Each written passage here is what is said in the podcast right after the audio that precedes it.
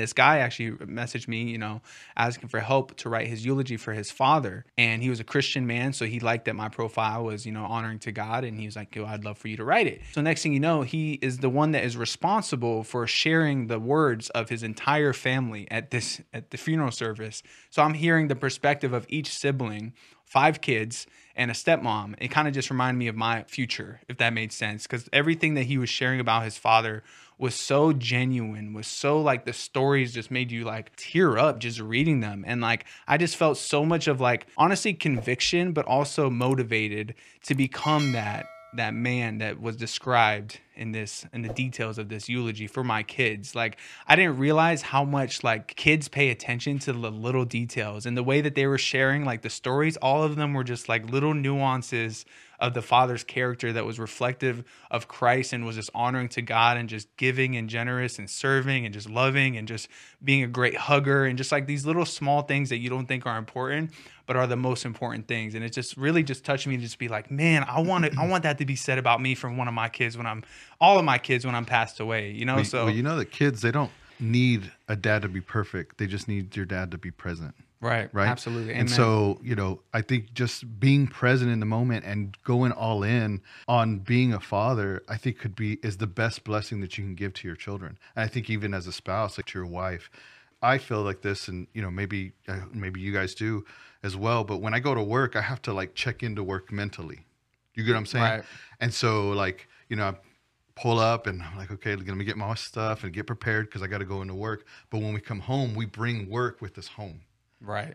Right? And we um, just then we just unload and and we just are clocked out and we're still thinking about what we're supposed to get done at work and what we're going to do tomorrow instead of doing that practice when we get home and saying okay work is done. I'm here at the house. Let me go into dad mode. Let me go into husband mode and allow god to move in you know through me in that capacity of my life and be present as a mm. father in that way you know i don't know Mario you got anything to add to that Yeah, you know that's it's tough to do, and I'm speaking from probably being the worst at this. You know, in, in in the past, where everything that went on at work, or maybe someone didn't perform the way you know I thought they were going to perform, and bringing all that back home. You know, I heard this from a good friend of mine, Aaron. He said, you know.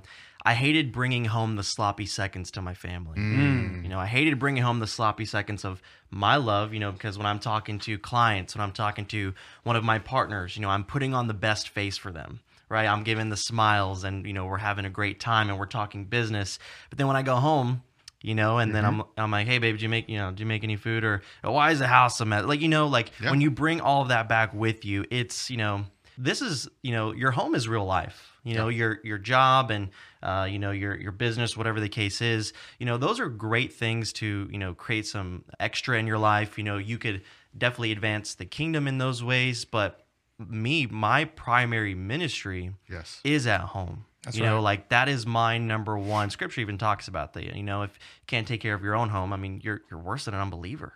You know, so I, you know, I don't want that. You know, I, I am a believer, right? And so, um, yeah, absolutely, I've definitely brought that into my home, and I've been I've been terrible at that. But the intentionality that now I've been bringing to my family and incorporating my mission, which I believe is tied with God's mission, right? Bringing that to my kids, bringing that to my wife. That way they're bought in. And it gives me a good reason to leave the work behind, but bring the mission home. yes You know what I mean? Yep. And so my kids are bought in, and I teach them. I say, you know, babies, what's what's the most important thing? And Bella and Elena, they'll say, to love God. I'm like, that's right. What's what's you know, how do we love God? Or uh, who else do we love? We love people. How do we love people? We tell them the truth, and they're making the faces, right? I'm right. And how else? And, sh- and we serve. That's right. And after a while, they're like, and we eat food. And I'm like, yeah, okay, whatever. So, but you know, bringing that to my kids, and so they I'm seem you really guys- they seem really on board uh, yeah, well, they've got no choice. They're gonna get, you know. Hey, but I can I can attest to what he's saying because growing up, my parents made sure that they instilled identity in me yes at a young age, and I think that's why you know going into my adulthood, I've never struggled with understanding who I am. I know who I am. I know who I belong to because it's what's been taught since infancy, and how did your parents do that and so my dad would consistently remind me. So I was a troublemaker in school. I was always getting into fights. no I was, you know, what because he's from the Bronx from the Bronx you know, I was a real I was a really chubby kid and I'd get made fun of and so I learned how to be super witty. you know, and be quick with my jokes and my comebacks Yeah. and stuff. And that caused a lot of trouble for me. And anytime my dad had to come and get me from the principal's office and bring me home, we'd have a 10 minute conversation where he'd be like, Hey, look, you are a son of God. And the sons and daughters of God, we don't act this way. There is a standard that God has called us to. And he would always remind me.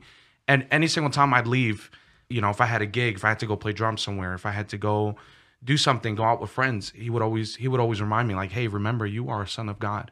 And wherever you go, you are representing God everywhere that you are. Mm. And now I didn't take that into consideration in my teenage years, but when life really came into picture, mm-hmm. the bigger picture came, and I was struggling and I was trying to figure things out, I always remembered I have a God that I serve and I have a God that I represent.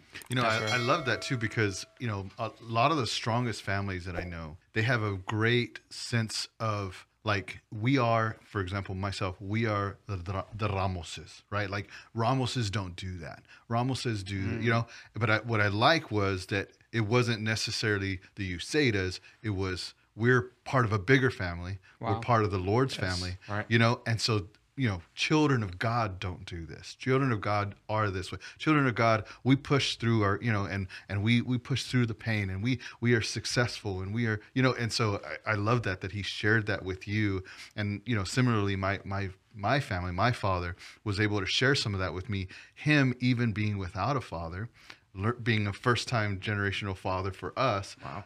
being able to create that legacy because of what it wasn't Ramos because that he didn't have that Ramos legacy. Yeah. There wasn't that behind him. You know, what was behind him was the word, and what was behind him was God. And so he was able to to you know create that. And, and man, I just I'm doing my best to pass that on to the next generation. You know. And thank you so much. Please subscribe to the show. We got a lot of new peeps here on as guests, and I'm sure we have a lot of new listeners. So if you guys enjoyed this show, please subscribe. Please share it with a friend. Please subscribe to the YouTube. Check out the clips that we post.